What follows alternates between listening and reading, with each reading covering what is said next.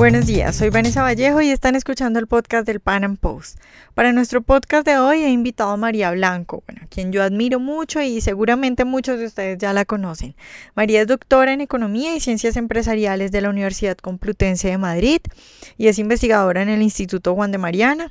Y bueno, con ella vamos a hablar sobre liberalismo, orígenes del liberalismo y también sobre la importancia de la ética dentro del liberalismo. Y bueno, yo espero que a lo largo de esta conversación podamos aclarar muchas preguntas e ideas que tienen aquellos que pronto no conocen mucho sobre las ideas liberales. María, buenos días y bueno, primero que todo, muchas gracias por aceptar nuestra invitación. Gracias a vosotros por contar conmigo. María, yo quisiera empezar preguntándote en qué momento y cómo nace el liberalismo, es decir, cuál es el origen del liberalismo.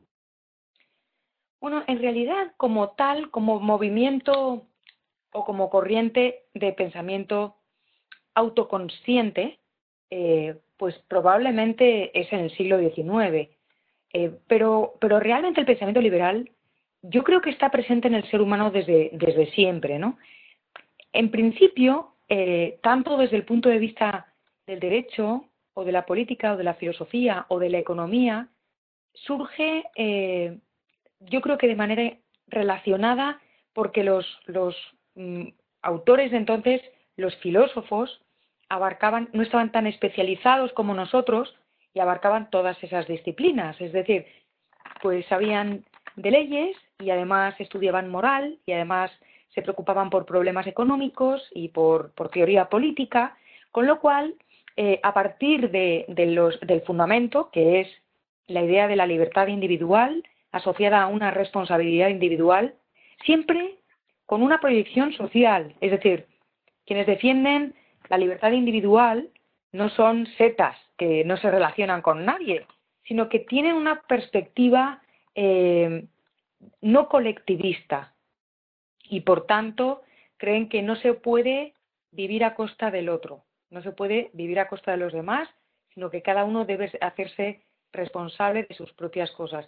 Y ese, ese pensamiento probablemente procede de, pues, de la Edad Media, de la Escuela de Salamanca, en las culturas occidentales, porque en, las, en, otras culturas, como la cultura oriental, eh, aparece, aparece probablemente antes, es decir, no es un fenómeno exclusivamente occidental, y eso no lo sabe mucha gente, pero es así. Lo que, lo que sucede es que en nuestros países pues es que tampoco los sistemas de enseñanza, los planes de estudio están preparados para abarcar todo.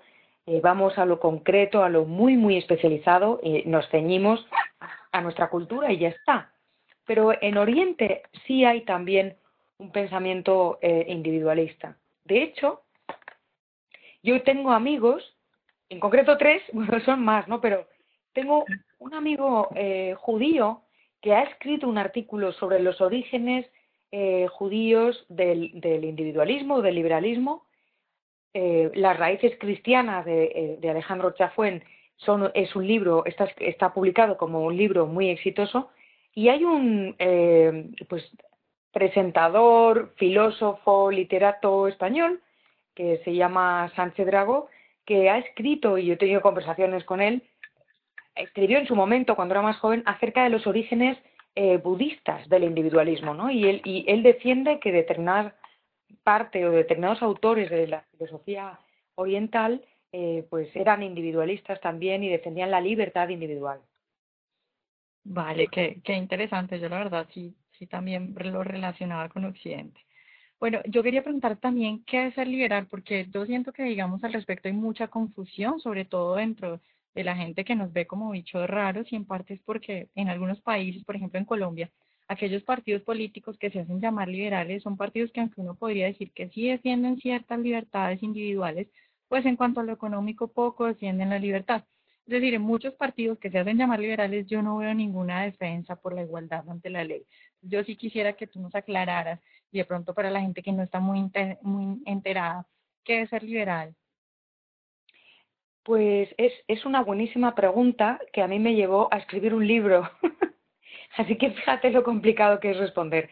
pero sí te diría que la gente se confunde porque, precisamente porque, por un lado están los intelectuales liberales, por otro lado está lo que la gente siente por dentro y por otro lado está lo que los políticos dicen que son, las etiquetas políticas. La gente, mucha gente, sin saberlo, es liberal porque siente por dentro eso que he dicho yo antes de no hay que vivir a costa de los demás, cada uno tiene que, barrer su trocito de calle, como, como decimos por aquí, ¿no? Y hacerse cargo de las consecuencias de sus actos. Y si tú eh, eso se lo cuentas a, a las personas de la calle, probablemente te dirán, pues sí, pues sí es cierto, y yo a mis hijos les enseño que tienen que ordenar su cuarto y hacerse cargo de sus propias responsabilidades. Sin embargo, eh, pues no todo el mundo tiene la oportunidad o tiene el interés eh, por formarse y por leer autores liberales, intelectuales liberales, de pensamiento liberal. Y por otro lado tenemos a los políticos, que cuando les conviene se autodenominan liberales. Fíjate que en España es al revés de como me dices, porque en España los políticos que se dicen a sí mismos liberales defienden pocas libertades individuales realmente, son muy, muy conservadores o bastante conservadores. Sin embargo, en lo económico eh, como son, pretenden apoyar al empresariado, pues defienden eh, políticas económicas restrictivas en cuanto a gasto público, eh, etcétera, ¿no? Sin que eso signifique que, real, que realmente defienden todas las propuestas económicas liberales, sino que defienden aquellas que les conviene. Bueno, María, yo estudié economía y, y no te miento cuando te digo que en toda la carrera a mí nunca nadie me habló de ética, que quitarle dinero a la gente sin su consentimiento es malo, no, eso nunca se consideró. Yo nunca escuché esa palabra en toda mi carrera. Cuando llegué al liberalismo de manera mágica y como una revelación, empecé a entender que incluso si algo, digamos, en materia económica es bueno, pero no es ético, pues está mal y no hay que hacerlo. Yo quisiera que tú nos contaras un poco de esto, de la ética en el liberalismo y pues, de cuán importante es para nosotros pues es fundamental para, para separar eh, el, grano de la paja, es decir, para separar a aquellas personas que sacan rendimiento de la etiqueta liberal eh, y de las personas que realmente lo son. Hay, hay una cosa que hay que entender. El, el, defender el liberalismo no te hace mejor persona. Dentro de los liberales hay gente eh, mejor, hay gente peor, gente alta, baja, gorda, flaca, simpática, antipática. Entonces, eh, eso hay que tenerlo en cuenta porque cuando hablas de ética y de ética liberal, enseguida la gente o, muchas personas sacan la lupa moral y te empiezan a analizar a, ti o a, los que se autodenominan liberales o a las personas liberales y a sacar fallos de mira lo que hizo y ese es liberal. Bueno, pues a lo mejor tiene la intención de serlo o defiende el ideal liberal, pero luego en lo personal puede dejar que desear, o sea, puede, puede tener sus, sus, fallos. Eso no impide que la filosofía liberal o que el, liberalismo en general, tanto económico como político, eh, como, como filosófico, se base en una ética. Y la ética es tan simple como decir lo que siempre digo, no vivir a costa de los demás. Eh, no todo el mundo es capaz, es decir, hay mucha gente que pide subvenciones y se sigue llamando liberal hay, hay de todo, ¿no? Pero básicamente es, es eso. Y es muy importante, muy importante, porque es lo que permite que las personas que observamos o, que las personas que observan eh, y, que tienen cierto interés se den cuenta de, de, si con sus actos defienden aquello que proclaman, ¿no? Porque es de seres humanos, no, no, hay, no somos ángeles nadie, ¿eh? aquí no hay ángeles y demonios, somos todos humanos, es, es de seres humanos decir una cosa y hacer otra pero eso no, nos debe enseñar a todos pues que esas personas a lo mejor no son muy confiables. El ideal liberal es ético eh, fundamentalmente e, y eso nos diferencia de, otros ideales. ¿no? Recuerdo una anécdota que comenta siempre mi maestro, Carlos Rodríguez Brown, que es un profesor de, economía de origen argentino, lleva en España pues prácticamente casi toda su vida, y él comentaba que cuando conoció a, Popper, al filósofo Karl Popper, le preguntó ¿no? acerca de cómo que, que el liberalismo es una filosofía económica que lleva a la mejora en la situación de, de las personas y que crea riqueza. ¿no? Y entonces le, y le preguntó a Popper qué qué le parecía el, el hecho de que el liberalismo, que si le parecía un argumento, si no le parecía como el argumento de todos los argumentos, que definitivamente era lo que nos eh, da la razón a los liberales. Entonces Popper le dijo, no, el liberalismo es mejor porque su ética es una ética que lleva a, la mejora moral de las personas. Y si además genera riqueza, es una maravillosa coincidencia. Es a wonderful coincidence. Eh, claro. Y exactamente es así. Perfecto. Eh, María, digamos que pues a mí se me hace que es como que asumimos el liberalismo como una forma ética de afrontar la vida, más como una idea política, es esta idea de que hay que hacer el bien por el bien y bueno, dejar un poco de lado el utilitarismo, ¿no? Sí, porque el utilitarismo sirve, valga la, la redundancia, el utilitarismo es útil, pero, pero puede llevar a situaciones problemáticas porque, claro, si las cosas son buenas o malas en función de si sirven o no, terminamos justificando cualquier medio para conseguir un fin y eso es profundamente dañino y profundamente peligroso ¿no? para, para una sociedad y para, la, para las personas. Entonces, hay que defender el liberalismo porque es mejor, porque es más moral, porque nos conduce a no vivir a costa de, de los demás y a, a, no juzgar, a no juzgar a los demás. Y sobre todo, yo creo que uno de, las, de, las, de los requisitos para, llevar el liberalismo a la práctica que es una meta que hay que seguir, se consiga totalmente o no, es decir, es, es como el camino, el, el Tao de, del liberalismo, eh, parte de la humildad. No, yo creo que no se puede ser verdaderamente liberal si no te das cuenta de las profundas eh, fallas que tiene el ser humano y, y no te das cuenta de hasta qué punto nadie puede juzgar. Simplemente, por supuesto, podemos rechazar aquello que no nos que no nos va, que no cuadra con nuestra vida. Por ejemplo, eh, yo no, no entro a, a juzgar a alguien que, que pide subvenciones, etcétera, pero yo no voy a estar en esa asociación. Punto.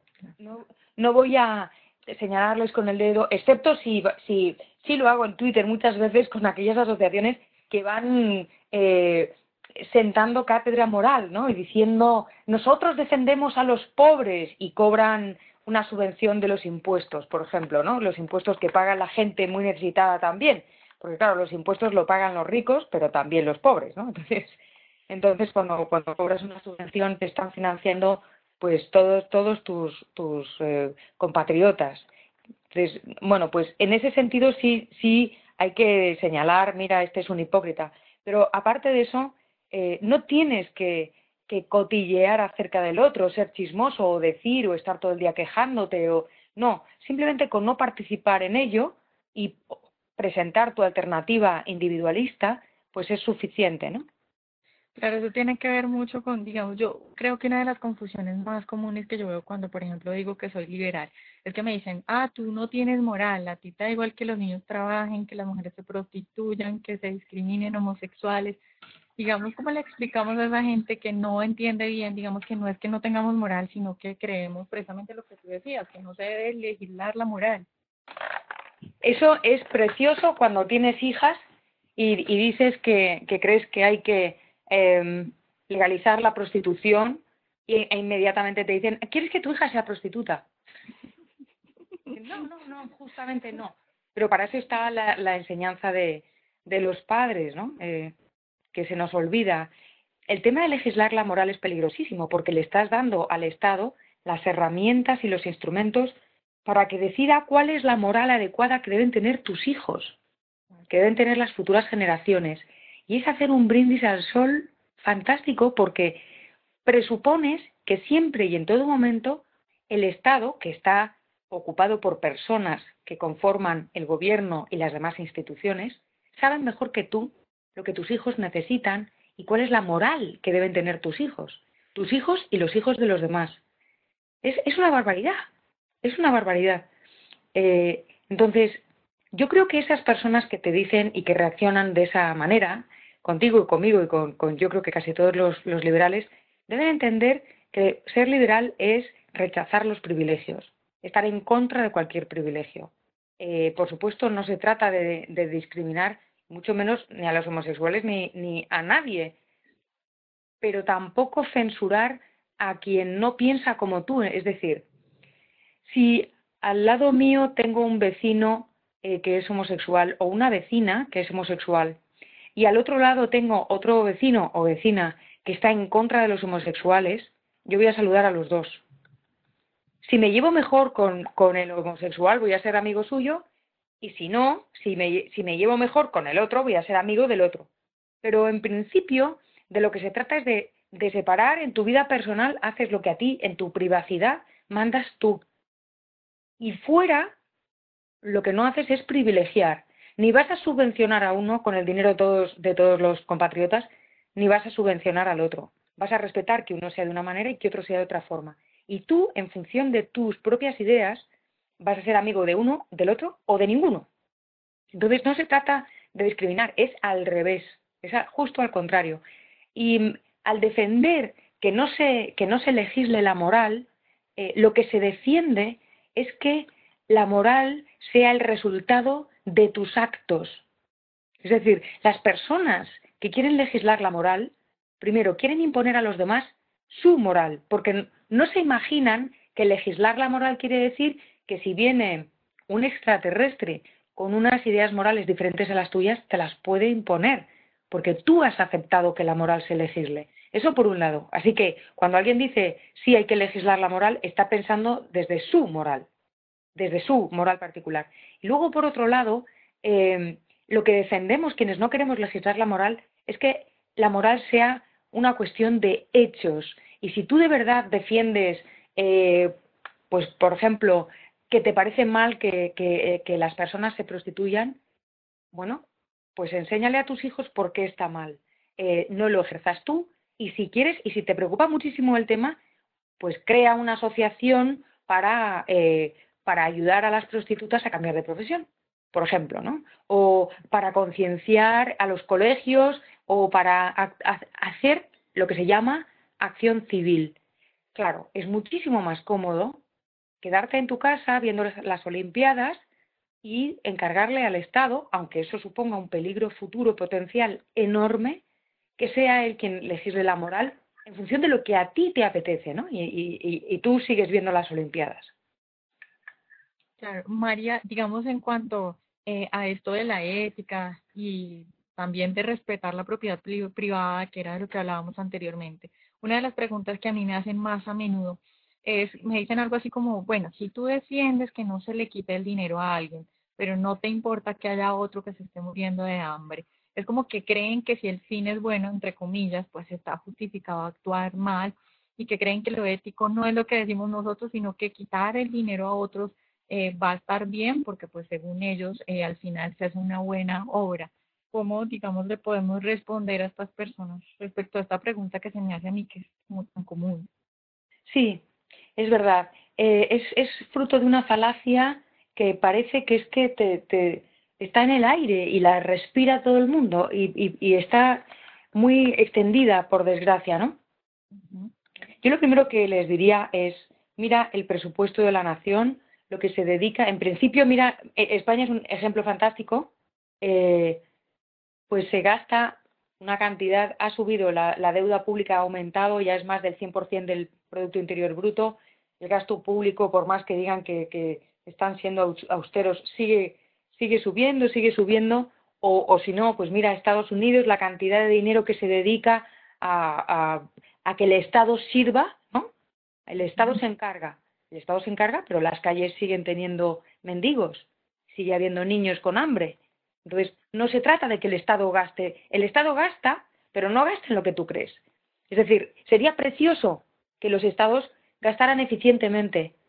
Probablemente incluso hasta yo estaría más a favor de que, bueno, pues, de hecho yo lo que quiero es que gasten menos, pero más eficientemente. Y que se descarguen de todo ese, de todo ese gasto inútil bueno, no es inútil porque le sirve a unos cuantos para, para, en fin, para vivir muy bien, pero que lo gaste en lo que debe gastarlo, ¿no? Entonces, no, no es verdad que el Estado gasta para hacer buenas obras. No es verdad, eso para empezar. Y a continuación, ellos tienen esa idea de que la economía es como una gran torta y que si, y que si le das un trozo más grande a uno es porque se lo quitas al otro, ¿no? Si le das a, si yo te doy a ti un trozo de torta más grande, a otro le va a tocar un trozo menor, ¿no? Y, y no es así, porque la economía es dinámica. Y eso quiere decir que el trozo de torta va creciendo. Ahí quien lo tenía muy, muy claro, y creo que es el que nos, nos debe guiar cuando nos hacen estas preguntas, es, era Adam Smith, el que eh, escribió todo un tratado de economía ocupación, en realidad eh, la riqueza de las naciones es investigación sobre las causas que determinan la riqueza de las naciones. Porque él lo que quería era encontrar las claves de por qué unos países son más ricos que otros. No para evitar que algún país fuera rico, sino para conseguir que los menos ricos fueran más ricos. Entonces no se trata de, no respetar la propiedad de los que tienen más para dársela a los pobres, porque no se soluciona nada. Se trata de conseguir que los pobres tengan todas las propiedades que quieran. El otro día a Juan Ramón Rayo, eh, que es el, director del Instituto Juan de Mariana eh, y amigo mío además, le preguntaron em, en, una televisión, en un debate económico muy acalorado, le preguntaron, estaba, él estaba hablando del salario mínimo y decía que había que eliminarlo porque perjudica a los trabajadores más desfavorecidos, ¿no? Les expulsa del mercado laboral. Las empresas no pueden pagar esos salarios mínimos y despiden trabajadores. Entonces le preguntaron, ¿y, y pero tú no crees que hay que tener un salario digno? Y entonces Juan Ramón decía, por, por supuesto, pero ¿qué es un salario digno? O sea, eh, eh, eh, ¿quién dice que un salario digno son 800 dólares o 1000 dólares o 300 dólares? ¿Quién lo establece? ¿Quién, ¿Quién mide la dignidad de un salario? ¿no? Y, el otro tipo desesperado, y entonces le preguntó, ¿qué es para ti un, sueldo digno? Y le insistió con la pregunta, pero dímelo, dime, ¿cuál es un sueldo, un sueldo digno? Y llegó un momento en que Juan Ramón dijo, pues no sé, el que quiera cada trabajador. Cinco mil dólares, diez mil dólares, tres mil dólares, el que quiera cada trabajador. De lo que se trata es de propiciar que se den las condiciones para que los que tienen menos tengan más. Pero eso es, no se hace como quien reparte un pastel.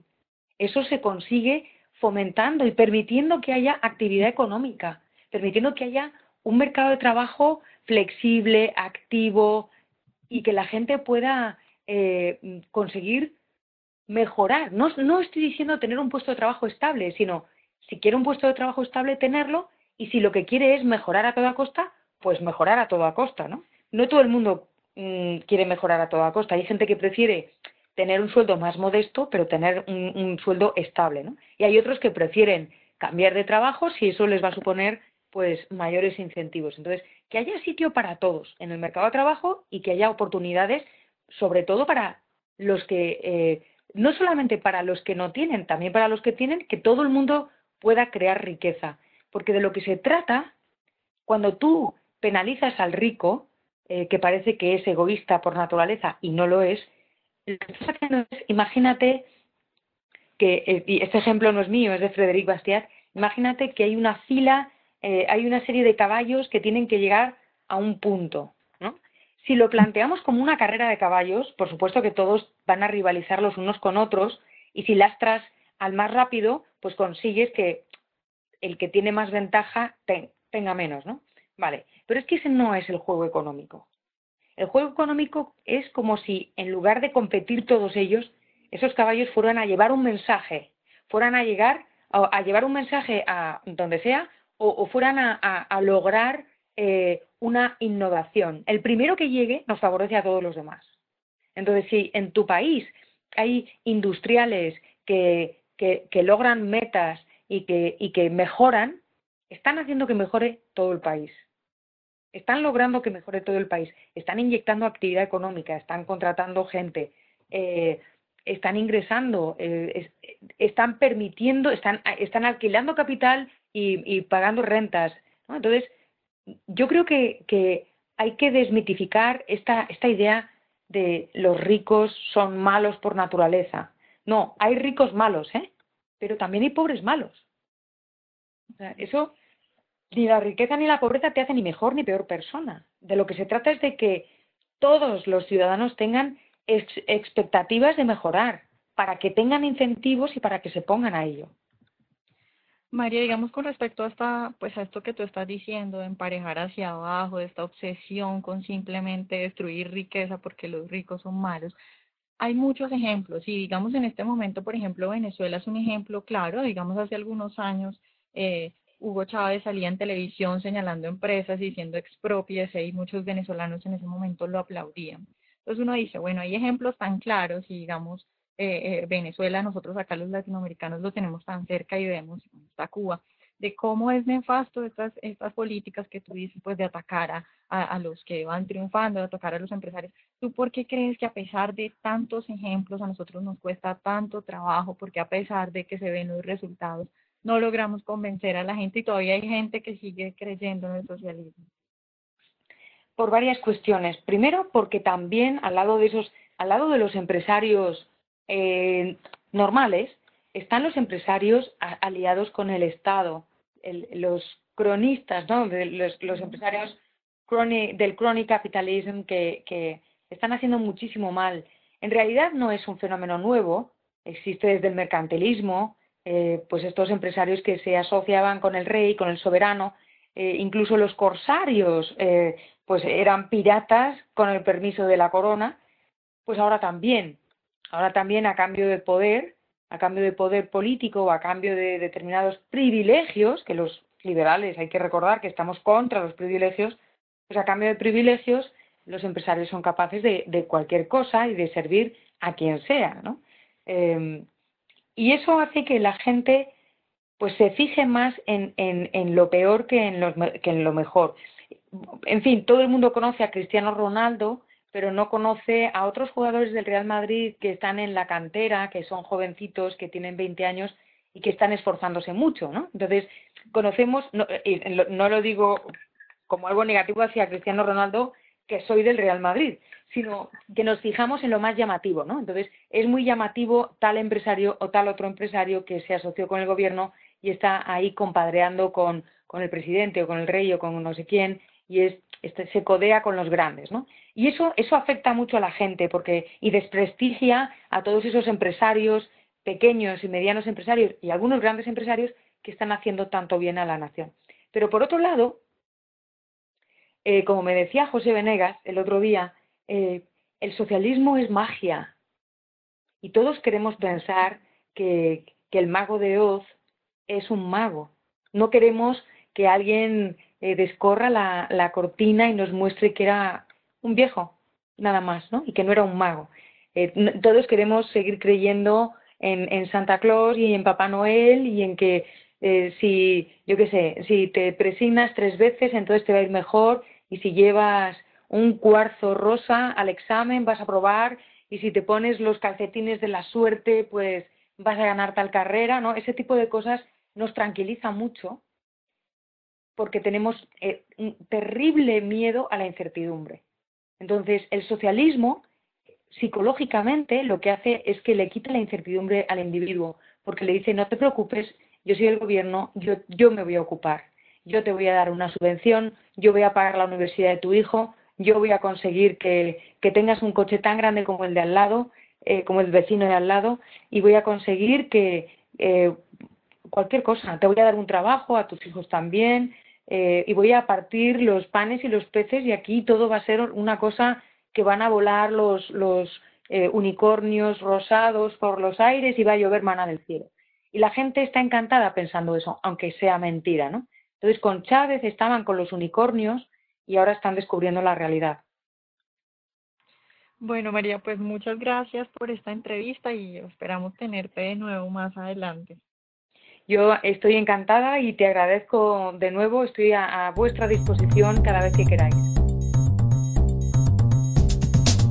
Bueno, espero que hayan disfrutado nuestra entrevista, eh, que aquellos que no sabían bien qué era el liberalismo les haya eh, ayudado un poco a aclarar dudas y aclarar de pronto ideas equivocadas que tenían. Y bueno, para aquellos que eh, ya son liberales, pues que la hayan disfrutado y que les haya servido de pronto para acumular un poco argumentos para responder cada que nos hacen estas preguntas que son tan comunes. Eh, bueno, ojalá la hayan disfrutado y nos vemos en una próxima emisión del Panam Podcast.